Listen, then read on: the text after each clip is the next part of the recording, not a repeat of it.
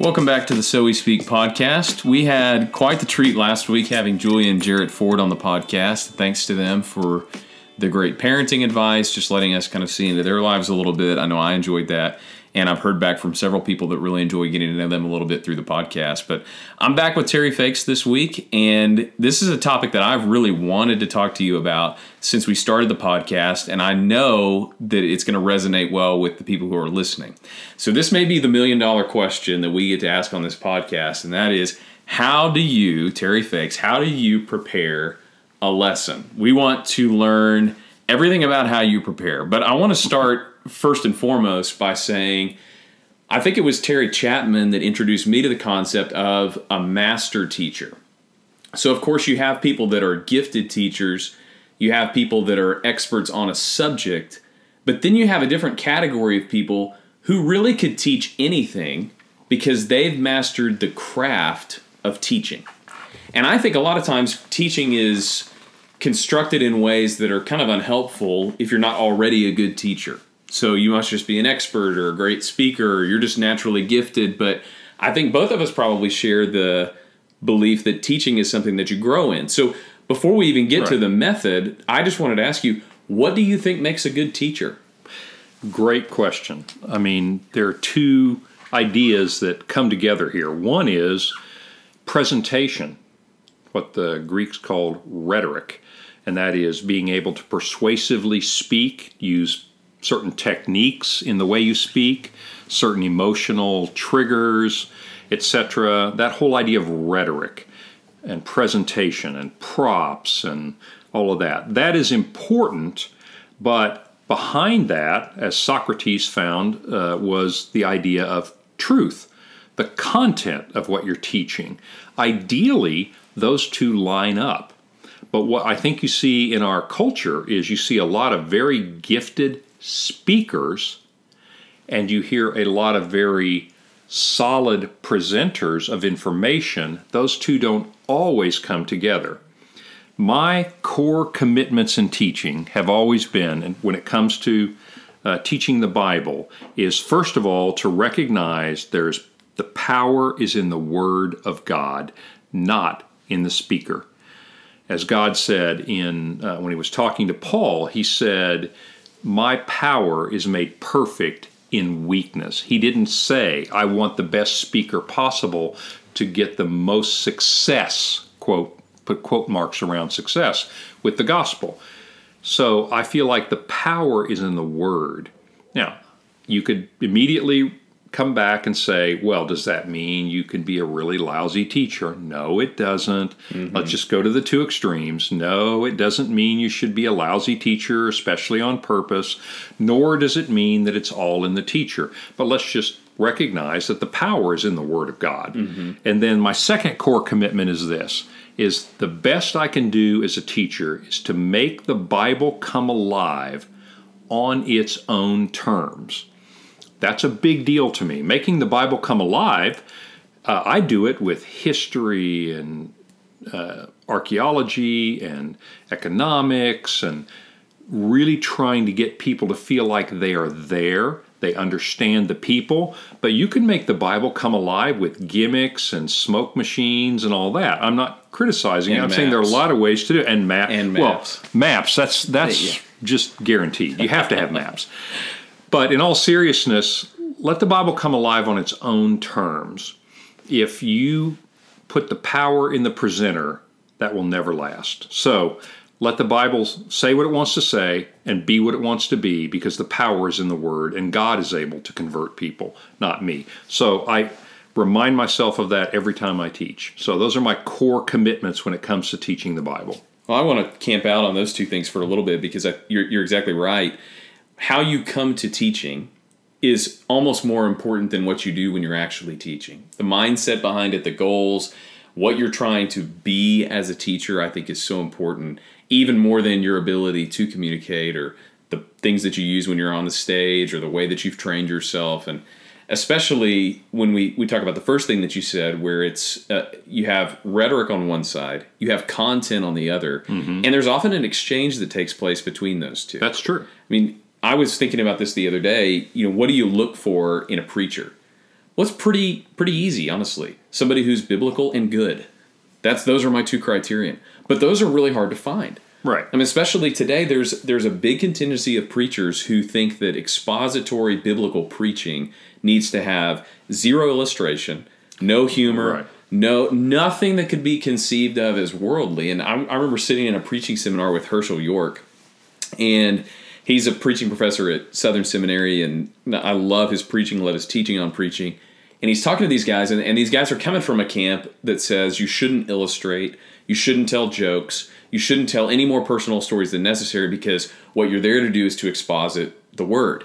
And one of the arguments they make, which you hear a lot in this camp of preaching, is um, you shouldn't illustrate because then what if they remember your illustrations and they don't remember Right. your point? And I, I'll never forget York says, uh, so you're worried about them remembering your illustrations. And they're like, yeah. And he says, as opposed to what? Remembering nothing? Like, and, and his point is, look, Yeah. he, illustrating is not wrong, but it, and it's a lot better than being boring.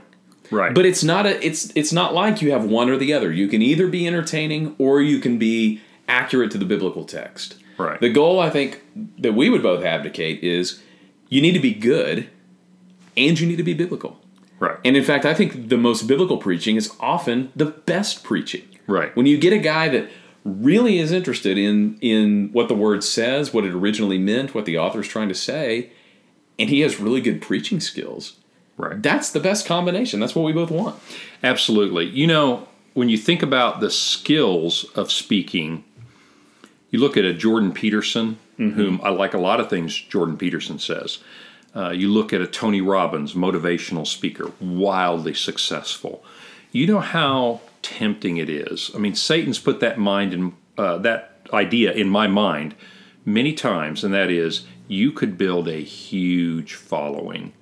And that's true, and people do build huge followings with their ability to communicate really well.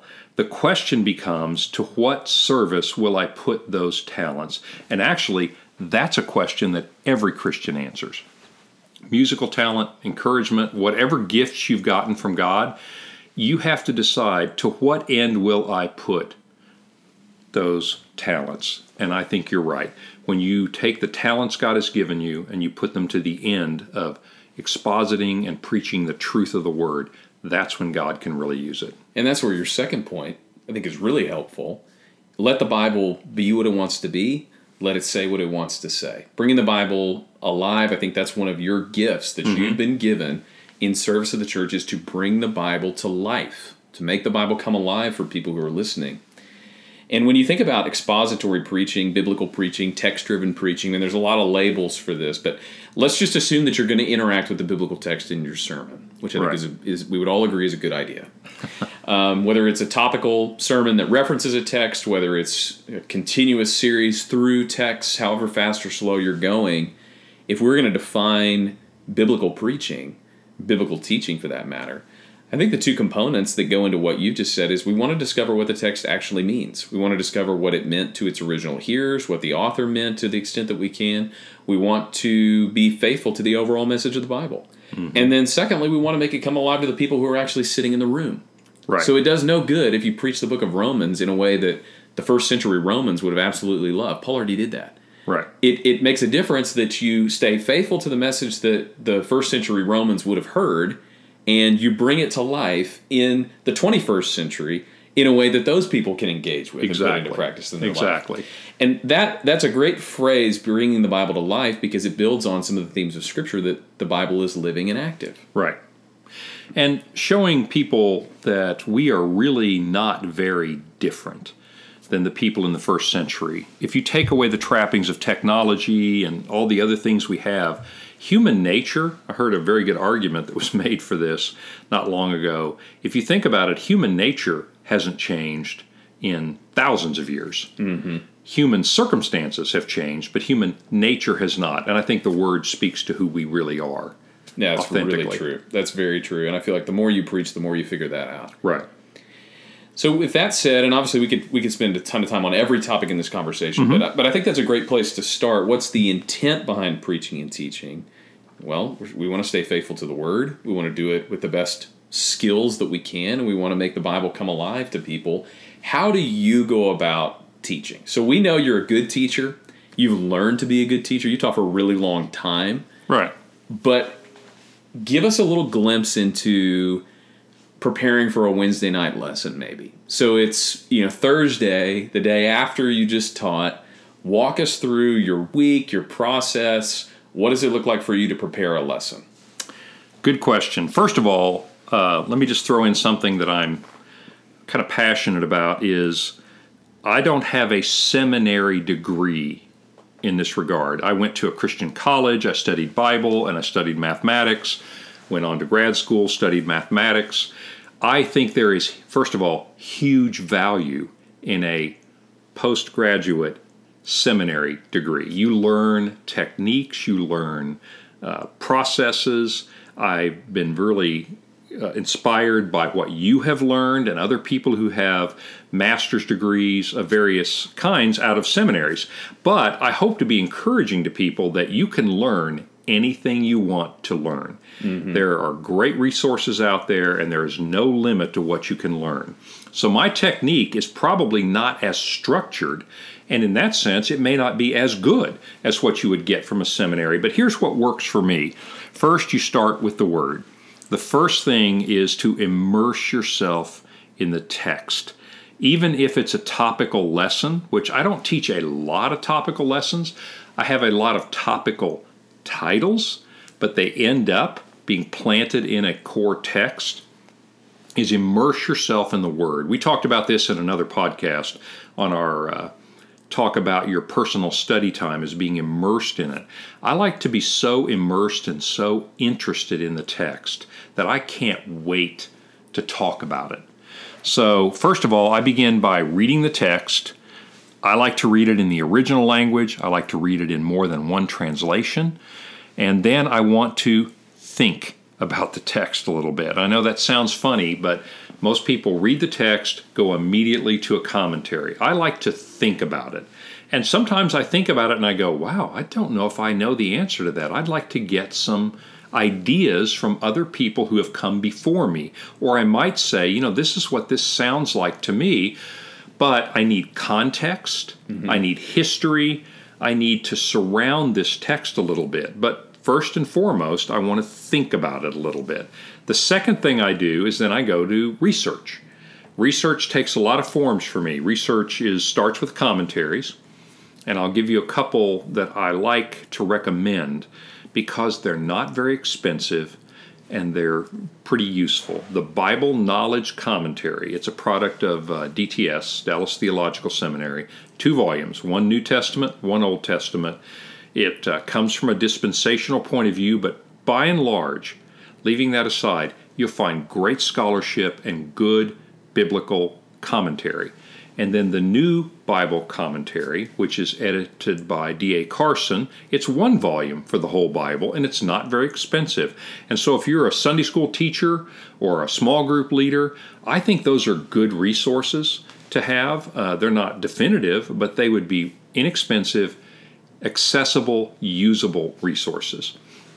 So from there, I would go into the commentaries, uh, some specialized commentaries depending on what I'm looking at. I like to read a lot of history, secular history, because I'd like to know what Herodotus has to say about this era and how that influenced what's going on. I'd like to know what Tacitus and Josephus had to say.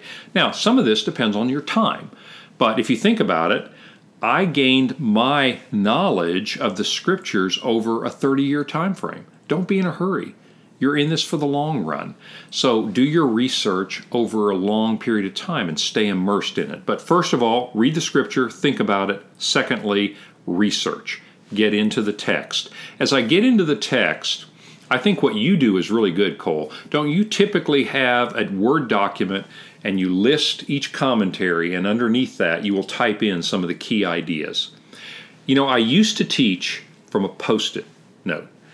I mean, I would do all my research. This is my method. Yeah, you're. This is something I've never been able to get the hang of. But well, and, you, and it's we not can a talk later. You have to you have to adapt to your own yes taste, your own skills, and it's not a good idea.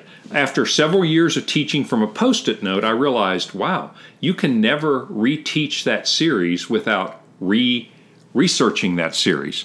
So I thought, man, maybe I ought to type some of this in. Mm-hmm. So I would literally immerse myself in it. And then I would jot down a couple key ideas and then I'd go talk. And I still pr- like that method, but I really like your style, and that is let's take some notes that could be passed on to someone else and could be useful for me in the future or anybody else. So I write down as I go through the commentaries key ideas, key insights, key references, occasionally a quote or two. So when I do my research, that's how I do it now in a way that can be transmitted to other people and be helpful to them. And then third, I start making my outline. Once I've read the text, thought about it, done a little research, whatever your time permits you to do, maybe you just read those two commentaries I mentioned, and that's okay. Then you begin to outline and you begin to let the text speak. Don't start. You notice I haven't said anything about a thesis or action or application. At this point, I want to let the text tell me what it wants to say. Then my fourth step is two things. Stephen Covey, in his Seven Habits of uh, Successful People, said, Begin with the end in mind. And that is, what do I want them to walk? And this is the question I ask myself. If they could remember one thing out of this lesson, when they walk out, get in the car, and start talking to their spouse or their friend, what do I want it to be? I write that down at the bottom of my page. And then at the top of my page, I say, what does the scripture want to say basically? And the answer might be, well, there are several key ideas, and I think, well, you can't teach them all mm-hmm. in one lesson. What seems to be the main idea? And I will write that down as my thesis statement. So I have a thesis, a summary statement, if you will, at the beginning. I have an outline, and I have an action statement at the end. And that's the basic outline for my talk. I add illustrations, humor, everything at the end. Now, I realize that the really good speakers, and I don't consider myself to be a really good speaker, will put that much higher in the hierarchy. To me, I put that at the end of the hierarchy. And uh, I'm not telling you that's right. I'm just saying I want to get the content right, and then I want to add the speaking. I'm not saying my way is better, and some people might say, well, you would do better if you had a little more humor, a few more illustrations, but that's my method. Well, there's a lot in there, and like you said, everybody has to develop their own method, but you know, with a method like that, that's a pretty easy thing to follow. It's pretty easy to do your own way within that framework. I think that's really helpful. I mean, I, I, I think a new teacher could just take that method and begin to do it themselves. And I, I want to expand a little bit on a couple of things that you said. So obviously, when you're reading the text, you know, you have some biblical training. You have some training that you've done as far as reading on your own over the years, and obviously, a mastery of the biblical languages is something that's really important when you're teaching. Right. Now, I want to distinguish just for a minute between a lot of things we're going to say. There, there are different purposes and levels of teaching. So, if you're teaching a Sunday school class, that's different than standing on you know the stage in the sanctuary and preaching to thousands of people. Uh, your Wednesday night class, you're going to stand up there for an hour and teach to a room full of hundreds of people versus somebody who's sitting down with sixth graders and they're trying to explain mm-hmm.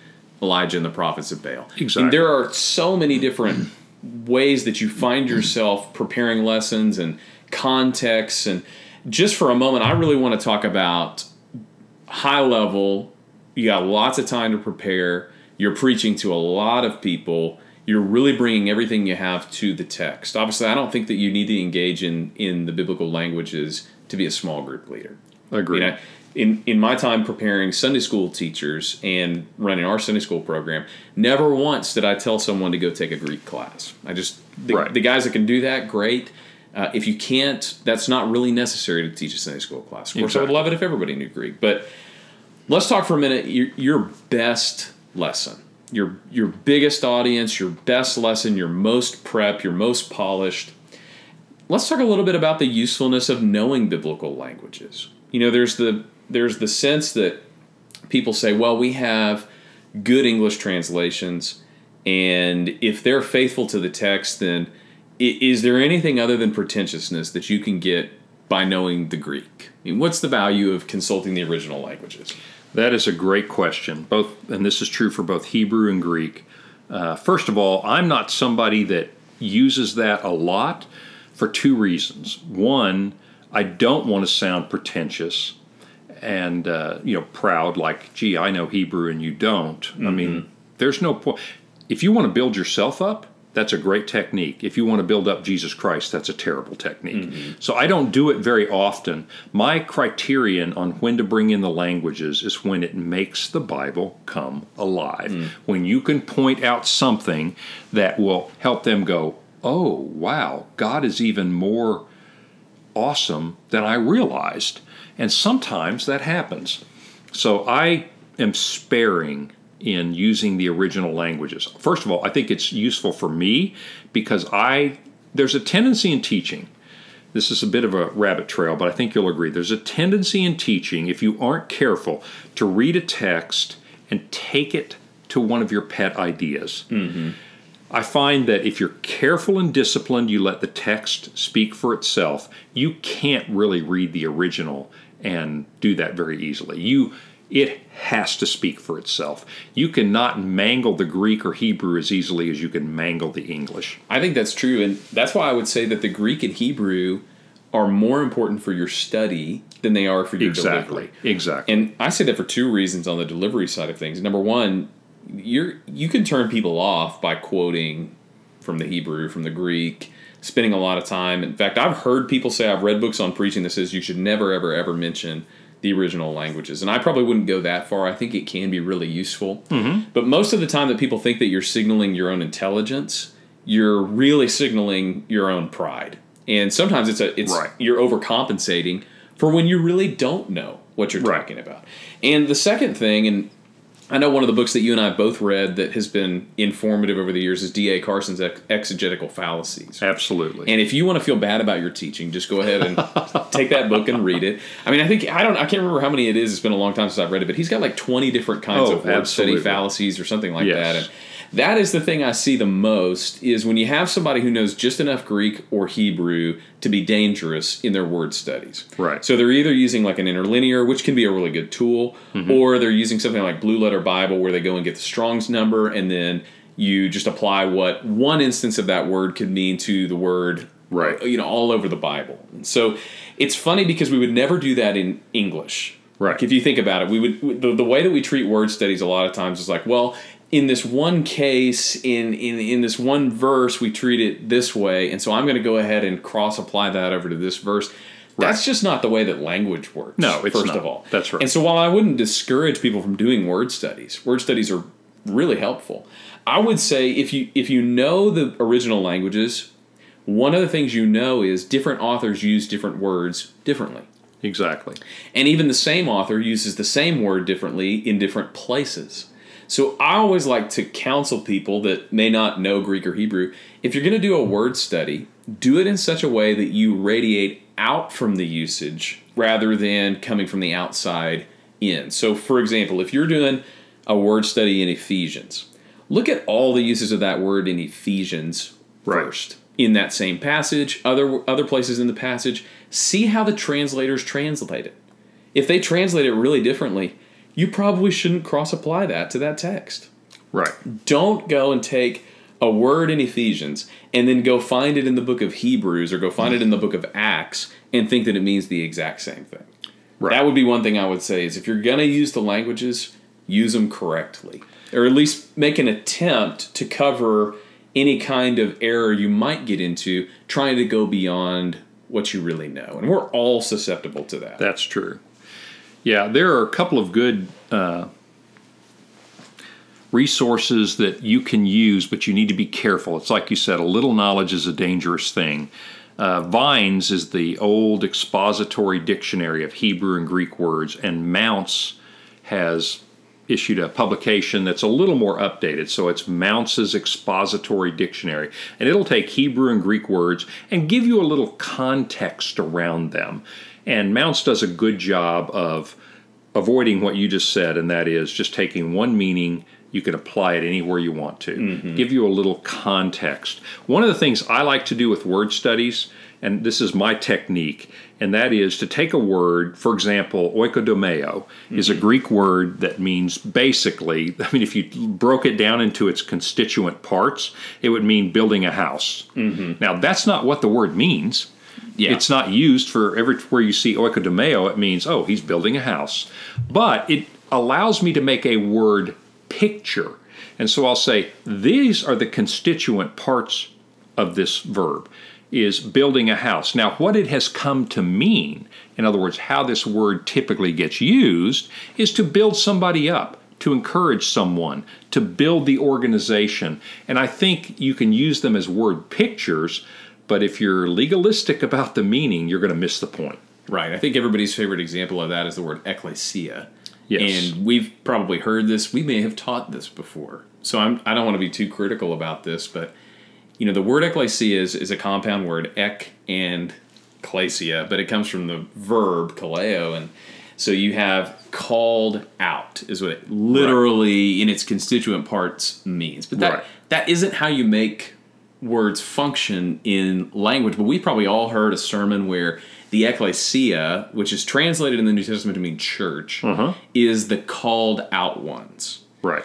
And that is a kind of a cool idea, and it's true, but it's not true from the etymology of that word. That is correct. And when when you do that, you're bringing something to the text that's not there. For example, Right. you see in Acts, the word ecclesia is used to describe a secular gathering.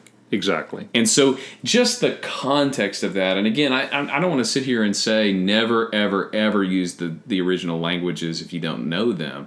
But what's the point of the biblical languages? To inform you about the author's original intent. One of the things I really am, am passionate about with the Greek and with the Hebrew is it's easy to take English words that have multiple meanings and read a slant on them. Right. Like you were saying earlier, it's easy to have everything gravitate to your own reading of the text. But there's something about reading the Greek, and it's not to say that you can't distort the text in Greek, um, but there is something about reading the text in the Greek that helps you know what shade of the word is in the original. Right. So what what is the actual emphasis of this passage? You see this in verbs all the time. So a lot of times people will make points out of passages when what they're what they're calling the main verb is a verb in English, but it's a participle that doesn't carry Exactly. uh, uh, verbal authority in the Greek. So Right. the great a great example of this is in the Great Commission. So in the Great Commission, you know, it's a, it's a participle, and I, I know that there are arguments that there are places where participles can carry imperative value and Right. they can be a main verb, but it's pretty clear that the point of the Great Commission in Greek is to make disciples. Right. But when it's used as a missions passage, now that big word at the beginning, go, becomes the point of the verse. And Right. go is an important part of that verse. Right. But it's a subsidiary point to the main part of that verse, which is Right. make disciples. It's a participle that is qualifying the main verb.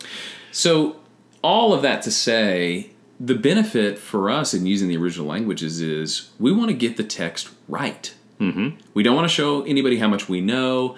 We don't want to do a word study just so we can have a cool thing to share. We don't want to just demonstrate that we can pronounce Greek words or that we can't.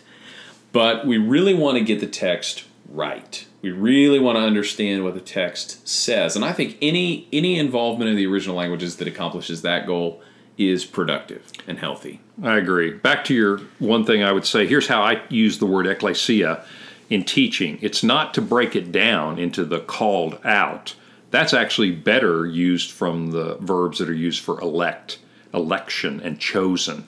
That word is interesting for this reason to me is ever since the time of Plato at least that as far as we know 400 years before Jesus that word was used for a democratic assembly of people what I think is interesting is that the church co opted that word of an mm-hmm. assembly of people and gave it new, enhanced meaning. Jesus and Christians do that all the time. And I think we can still do that. We can take command of the language, take the word community, and effectively redefine it mm-hmm. and show, you know what Acts 2 is talking about? That's what community really is, and we'll show you what it is. I think there there are lessons to be learned, maybe just not always the ones we think. That's a great point. Well, let's talk for a moment about commentaries. Yeah. Commentaries are really, really useful. They can be very confusing. As you mentioned, there's a, there's a great set of resources that are maybe a little bit more than a study Bible, but Right. not something that you're going to have to read 100 pages to teach a lesson. And there are a lot of good lists on the internet. I know Ligonier's put out a really good one of these, and I, I just saw in the last week or two that Andrew Wilson has put out a list of his favorite commentaries for the Old and New Testaments, and I'll, I'll link to those. But when you're looking at a commentary or when you're kind of sizing up what you're going to need for a lesson, uh, like you mentioned, start with the text. I always think that it's nice to get kind of the plain meaning of the text down and then dive deeper into things maybe that you don't understand or backgrounds, like you said, reading history, that kind of thing. If you're somebody who's looking to teach maybe a Sunday school class and Right. you want to go a little bit deeper than the Bible Knowledge Commentary, what are some things that have been really helpful for you?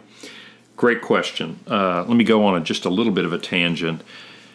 Uh, I'm a big believer that geography matters and history matters. And I'm going to sound like an ESV bigot, but I'm not. I like the scholarship in the ESV, and I really like the way Crossway has published useful materials. So let me give you two things. The ESV Study Bible can be treated like a commentary Absolutely. because it has great notes, has great introductions to the books, it has good little articles, and it has nice maps that I think help you fill in the context because context is key. The second thing is they've published an ESV Bible Atlas that has beautiful maps, beautiful photographs of these areas that even if you don't use them, you as a teacher will gain some context from it. And it also has a great little history of the whole biblical story. It's scholastically accurate. It's short enough that a Sunday school teacher could read the section on, let's say, uh, the Assyrians conquering Israel in 722 BC. There's just a few pages, but you will go, wow, I, I actually know a lot Yeah. about that. So that's not very deep, I realize, but those are very accessible resources. Why am I not surprised that you brought up the ESV Bible Atlas in this talk? We should be sponsored by the ESV Bible Atlas. You know, This- we really this pres- should. This podcast That's should right. be presented by the, the ESV Bible Atlas. That's But those are two great resources. I will say, if you're looking to get a little bit deeper, the Tyndale commentary series is perfect as a mix between um, the devotional study Bible side of things and a little bit more technical engagement with the text. So the Tyndale commentary series is put out by very, very scholarly authors. I know that uh, Tom Schreiner, for example, is coming out with First Corinthians in the Tyndale series here in the next month. I like to read the Tyndale commentary series, and we talked about this a little bit. We talked about studying the Bible. If you're looking to go deeper with your Bible study, it to me is kind of it's about the edge of what you can do in your devotional time and not become totally consumed in a heady academic engagement with the text. Right. They, there's enough in there that is applicational and, and geared towards teaching and, and developing the text for a sermon that uh, you can get a lot out of it. But it also brings a little bit more scholarly angle to bear on the text. I'm I'm not a big fan of commentaries that are designed for preaching. I Right. think ones that come with illustrations already in there can just be a little bit dangerous in, in that you, mm-hmm. you don't want to serve people sloppy seconds. You don't want to Right. use somebody else's examples. You certainly don't want to tell somebody else's examples as if they're your own examples. Right. But but I will say the one that I have used a lot is the Preaching the Word commentary by R. Kent Hughes. Hmm. So he has a volume for every book of the Bible, and they are usually a selection of sermons that have been preached, but they're very expository, kind of study Bible level sermons. I think that's that's pretty helpful. I agree. Um, I would say there's a line between accessible commentaries and scholarly, and I wouldn't cross that line unless you were serious. And then for me, I read a lot of Old Testament Jewish rabbis from the Middle Ages and on. I wouldn't cross that line or into the Talmud or the Mishnah unless you're really serious. But there are so many accessible resources.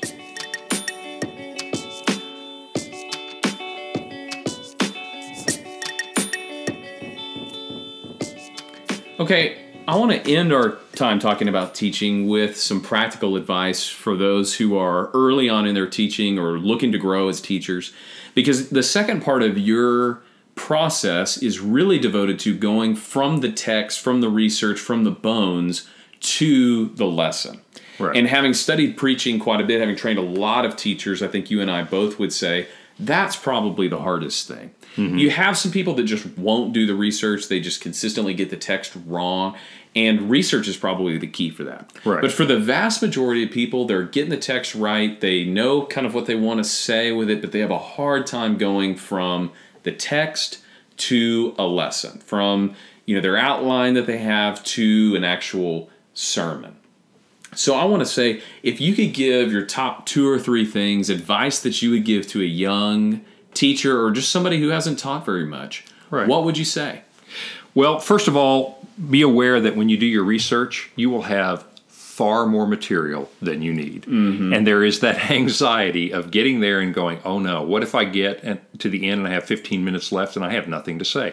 So you will be over prepared. So don't be afraid about culling, editing your lesson down to some key ideas. I'm glad you defined the word culling there. I don't know. I, don't, I didn't know what that word C means. U but L L I N G. Yes. Yeah, So you have to leave a trim lot. your lesson. out of your lessons. You do, and you know what I like to do is uh, visually, if you teach from notes, is bold your main points, and then underneath it you may have a whole paragraph of lesser material, and that can be your security blanket.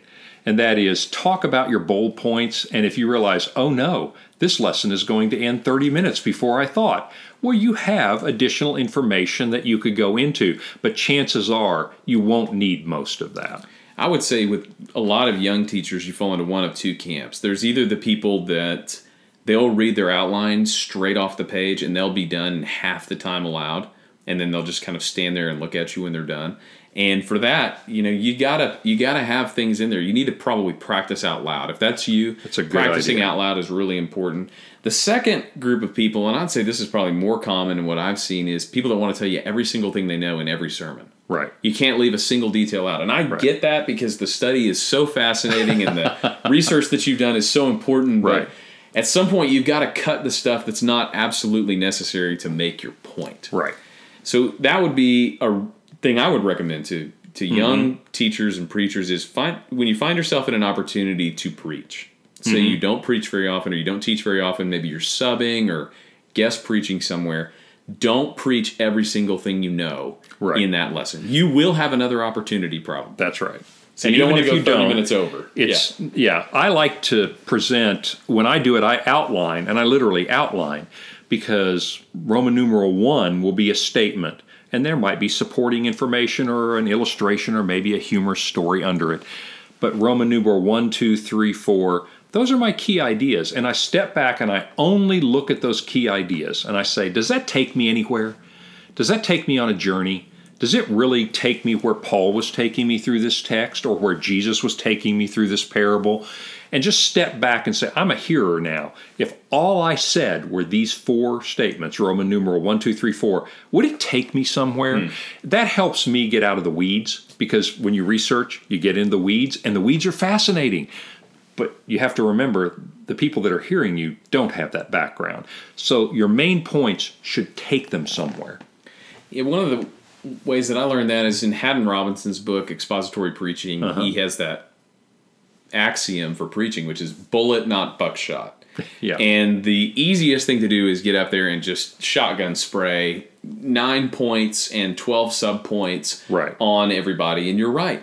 They're not biblical scholars. They did not come there to write down every single point. They came there to have the Bible and the text come alive to be applied to them. And this is where I draw a little bit of a difference between preaching and teaching. Although I think it's a, it's dangerous to draw too big a divide between those two. They're they're very similar. But teaching is information driven. You're explaining the text. You're Right. you're expositing the text. Preaching to me, and there's a lot of different examples of this, and I've read a lot of different definitions of this, but preaching, the way that preaching it differs from teaching is you're still expositing the text and you're still explaining information, but you're doing it in a way where you are intentionally trying to motivate and evoke life change from the text to the audience. Exactly. And you know, I, I, do have something I'm passionate about on that. First of all, you are a better preacher than I am, and I see myself mainly as a teacher. But I agree, when I preach, I spend a lot of time thinking about the so what. What will I do with this? When I teach, I still ask the same question. And sometimes on my slides, I'll get to the end and I'll go, so what? What do we do with this? But you know, in a, in a teaching lesson, sometimes I realize the full point of this won't be clear until the third lesson. In mm-hmm. other words, I have the time to take you somewhere. The second thing is sometimes my so what is I just want you to walk out of this room more in awe of God than you were when you came into the room. Mm-hmm. With a sermon, I really prefer that, yes, you think God is awesome, but you walk out with, you know what? I'm convicted, or I'm going to do something different, or I'm going to reach out. And so, teaching, it's okay for me to have a so what that is, God is cooler than I ever thought he was. Praise God. Mm.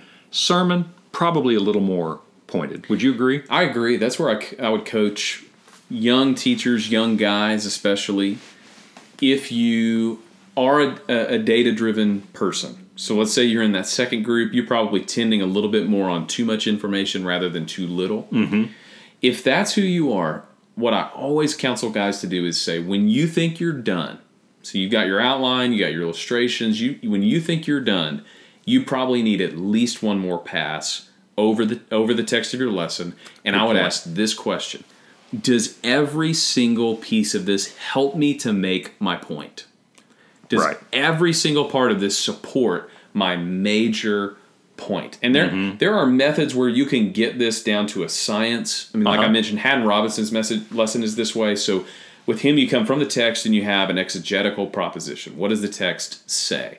Then you turn the corner into what is your homiletic proposition? What's your right. sermon's point? And right. I think that can be really helpful. But whether you're using that kind of rigid method or whether you're just putting a message together, when you get to the end, if you're mm-hmm. preaching, probably one more pass over the text, smoothing out all the rough edges, all the corners, and saying, is this thing streamlined? I mean, is it aerodynamic? Is it high speed, low drag? Because right. that's what a sermon needs exactly. Agreed.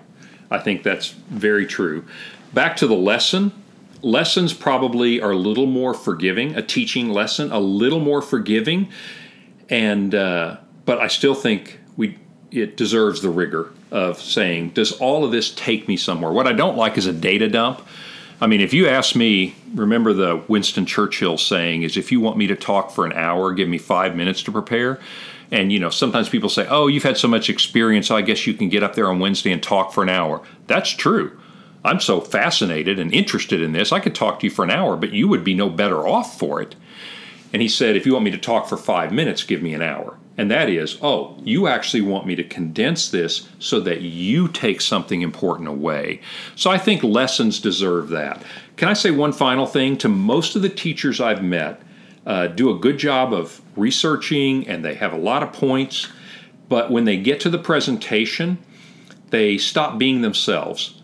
Hmm. And I would say the the single biggest piece of advice I'd give to the average small group or Sunday school teacher is this is be conversational you're interested in this material. Assume that your people will be interested. They will catch your enthusiasm. Is just talk to them like you and I are talking right now, very conversationally. If you can do that, trust me, God will do a lot with that. I, I would add on to that.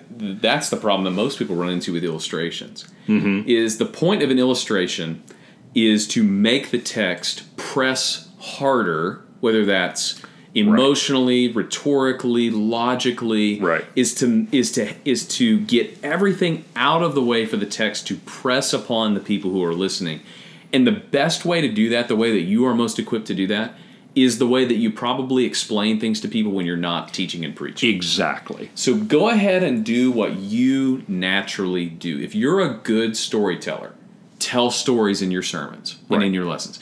If you're not, then you can grow in that but don't bank on the fact that your stories are just going to keep people on the edge of their seat. Figure out, just ask some of the people that know you really well how you usually talk to them, and then do that.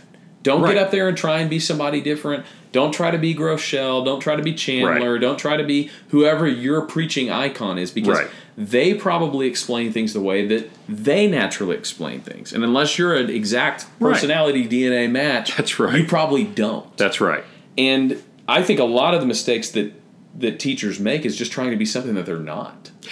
Exactly. And you know what? If you happen to be a good storyteller, almost everything lends itself to a story or an illustration. But let me flip to the other extreme. You're an engineer, you're an accountant, and you're data oriented. You know what? Most people are fascinated by you say, I read a survey from the Pew Research Foundation the other day that said this. And you know, that seems to me that it applies to what we're talking about. You don't have to become a storyteller. Use what you're interested in. They will become interested. And I would say there's different categories of that. Yeah. One of the things I've analyzed in, in preaching is people, everybody in preaching motivates. That should be one of your goals. Mm-hmm. You shouldn't be a motivational speaker necessarily. You should have more content than that. But everybody's going to motivate when they preach. And the question is, how do you like to motivate? And our culture right now, especially our Christian culture, pretends, at least, or the, the facade is they like to be motivated by inspiring stories, Right. heartfelt illustrations, the tug of the emotions. And that's true to an extent. If you do Right. that, people will listen. But not everybody's good at that. Some people motivate differently. I Mm-hmm. would point this out. Now this is written, not not oral, but Uh-huh. C.S. Lewis, for example. Good He's point. obviously a great fantasy storyteller. I mean, I love Right. Chronicles of Narnia and that. kind Oh, of thing. sure. But when you read Mere Christianity, you know what he doesn't do? Tell stories. right. Because the way that C.S. Lewis likes to explain things is through illustrations. Right. So C.S. Lewis motivates or captures you through intrigue, through illumination. Great point. He's not trying to be somebody he's not. Right. So he likes to capture you one way, somebody else captures you another way. One of the things I really love about your teaching is you also capture through intrigue. You bring information to bear in a way that people have never thought about before. Right. And you plant these little time bombs in their in their heads that they hear it and then all of a sudden a week later something new dawns on them. Mm-hmm. That's what you're uniquely good at. Now you can do more than that too, but Right. you got to know what you're good at. You got to know how you motivate. You got to know how you inspire. If you were going to give the locker room talk at halftime, what would you say? What would you do? Good that point. gives you a pretty good insight into who you are. That's right. Now I want to add one one more thing that I, that I would counsel every teacher with, and that is the shape of the text should determine the shape of the sermon. So one of the temptations in teaching and preaching is to start with a really good story or a really good illustration and then build an entire Yes. lesson around it. And you can honestly tell when you're listening when somebody has done that. Uh-huh. And I've done that. I have You- done that You too. have you have this story that you just know is going to be And you killer. get fixated on Yeah, and you just want to tell that story, or you just want to use this illustration that you either thought of or you heard somebody else use, and you build an entire lesson around it. And usually, I mean, usually you're right. Uh-huh. That is a good story. It is a good Yes. illustration. But the problem is, usually your sermon or your lesson is not very good. Right. And I, I want to talk just for a minute about how to use illustrations to bolster the text instead of to obscure the text. So every text in Scripture wants to say something. It wants to do something. Exactly. And sometimes it's harder to figure that out than others. The epistles are pretty easy to figure out what Paul or John or Peter is saying. That's why they were mm-hmm. written in the genre that they're written in is they're easy to tell what they want you to know or do. Narrative can be a little bit harder Right. to figure out what the text is actually doing. And that's where a good commentary should come in and help you put a framework around the text so that you don't just take a story out of context and make it mean whatever you want it to mean. Right. But once you've kind of figured out what the text is saying and doing, you want to streamline all of your illustrations for that purpose. So you don't want three points in a sermon, three completely different action items, three completely different uh, tones and impulses, and three different directions for your sermon or lesson. Right. You can have diversity in lesson, but all of it needs to come under the umbrella of what you think the text is actually doing. And once you've got that, once you've got a framework, once you've got an outline for that, pick illustrations, pick stories, pick uh, little runs that you're going to go on in the sermon to do what you think the text is already doing. Exactly. Now, you can obviously take this out of context and you can say, well, does that mean that every sermon on Ecclesiastes needs to be preached with moaning existential angst? Yeah. No, not necessarily. But it does mean if you're preaching a, let's say you're preaching a psalm of lament, Mm-hmm. don't turn that thing into a celebration sermon for your church's 10th anniversary. That's that's just not a good way to Right. do that. If you're looking at something where Paul is criticizing, if he is if he's talking to false teachers, make sure that you're addressing false teaching. Right. Make sure that you keep a similar tone to what the text is doing.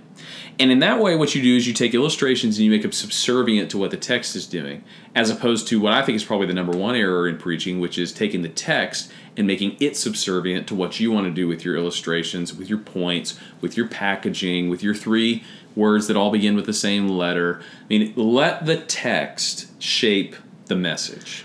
I think that's important, and I, have some sympathy for this, but I completely agree with you. I think the reason sometimes people do that is they hear a really good preacher and they hear really good illustrations. I mean, I remember Matt Chandler. I'm picking on him because this was one of the best I've heard in a long time. He was talking about sin, and he used an illustration of a TV show that he saw about uh, a person posing in a commercial with a lion, and this lion who was supposedly tame turned and attacked the person. They lived, etc. But he said, you know, just like that, what would you expect? It's a lion. You can't ever really tame a lion. And then he said, sin is that way. That was a brilliant you know illustration but it was very much in subservience to what the text wanted to say mm-hmm. so sometimes when we hear that we go man i wish i could tell brilliant illustrations like that Right. and so we gravitate to the illustration Absolutely. that's one of the reasons and you by the way you will be successful doing that you will get a following Yeah. you might not be a good preacher and god may not commend you for it but you will personally get a following You will. You but will. that's why I like to do that last.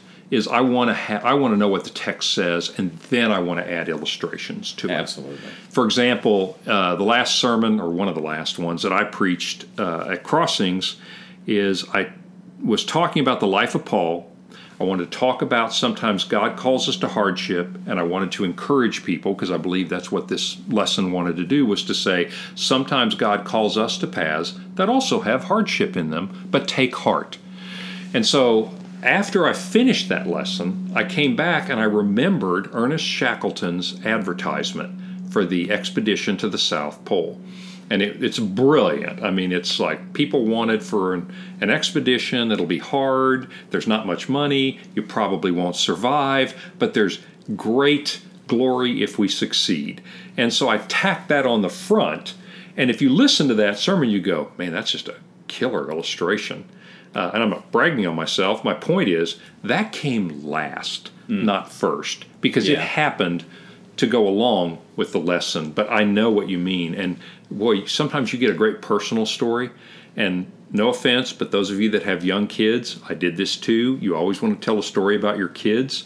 Trust me, other people are not as interested as you are in your kids. Yeah. Use them sparingly. Right. But we get these killer illustrations and we're tempted to build a lesson around it. Well, to conclude, to kind of wrap this up, and I know we'll talk more about teaching in the future, but I I think this has been a really good start. So, a question I I want to know. This happens to me. I know it probably has happened to you. As a final word, what do you do when you bomb? When you walk off the stage and you're like, that just wasn't good. There is nothing about that. And sometimes you know that when you're teaching. That's a really bad feeling when you're halfway through your message and you're like, No, it's not Nobody is listening. Nobody cares. And you end up sometimes doing really dumb stuff to overcompensate for that. Right. But that feeling when you get done and you're like, that just wasn't good. Yeah. What do you do? Give us a final encouragement I, on I will give you some encouragement. Um, it starts at the beginning of the lesson. When I walk onto the stage, I think about two scriptures every time I teach. The first is James 3 1. Be not many of you teachers will be held to a higher standards. That humbles me because I know I cannot meet a higher standard. and it's only by the grace of Jesus Christ that I can do this. Second thing is 1 Corinthians 8 1, the first part. Knowledge puffs up, but love builds up. And so go out there with zeal for the word and compassion for the people. That's how I start. Now, when I walk off, I'll make a confession to you. I've never walked off the stage and thought, that was brilliant. That was a great lesson. I've always walking off go, Lord, I pray you do something with that because that could have been better. I don't get down on myself, but I realize, oh, I, there's certain things that just could have been better, but Lord, do what you will with it. I've walked off feeling like, Terry, by anybody's standards, that was a bomb. and I still say the same thing to myself as well. Learn your lesson, move on, and trust the Holy Spirit to do something with it. Have you ever had a situation where you taught a lesson you thought was terrible, and a few weeks later somebody comes up and says, Cole, you said something in this lesson that really was spoke to my heart, and you go, Are you kidding? You must be the only person. Yeah, the, the best thing is when they tell you that something in your lesson really spoke to them and you don't remember saying it. they heard something different than what you preached. Right. And I would just say there are a lot of there are a lot of sermons, there are a lot of lessons where you get done and you're like, there's no way anybody was impacted by that. That was not good. And I would just say, look, preaching is a spiritual exercise. The Holy Spirit is the one who applies Exactly. the message. Nobody becomes a great teacher by teaching one good lesson. Right. That one good sermon doesn't make a great preacher. And I would go back, I would close this with what I started with. My first core commitment is the power is in the Word, it's not really in me.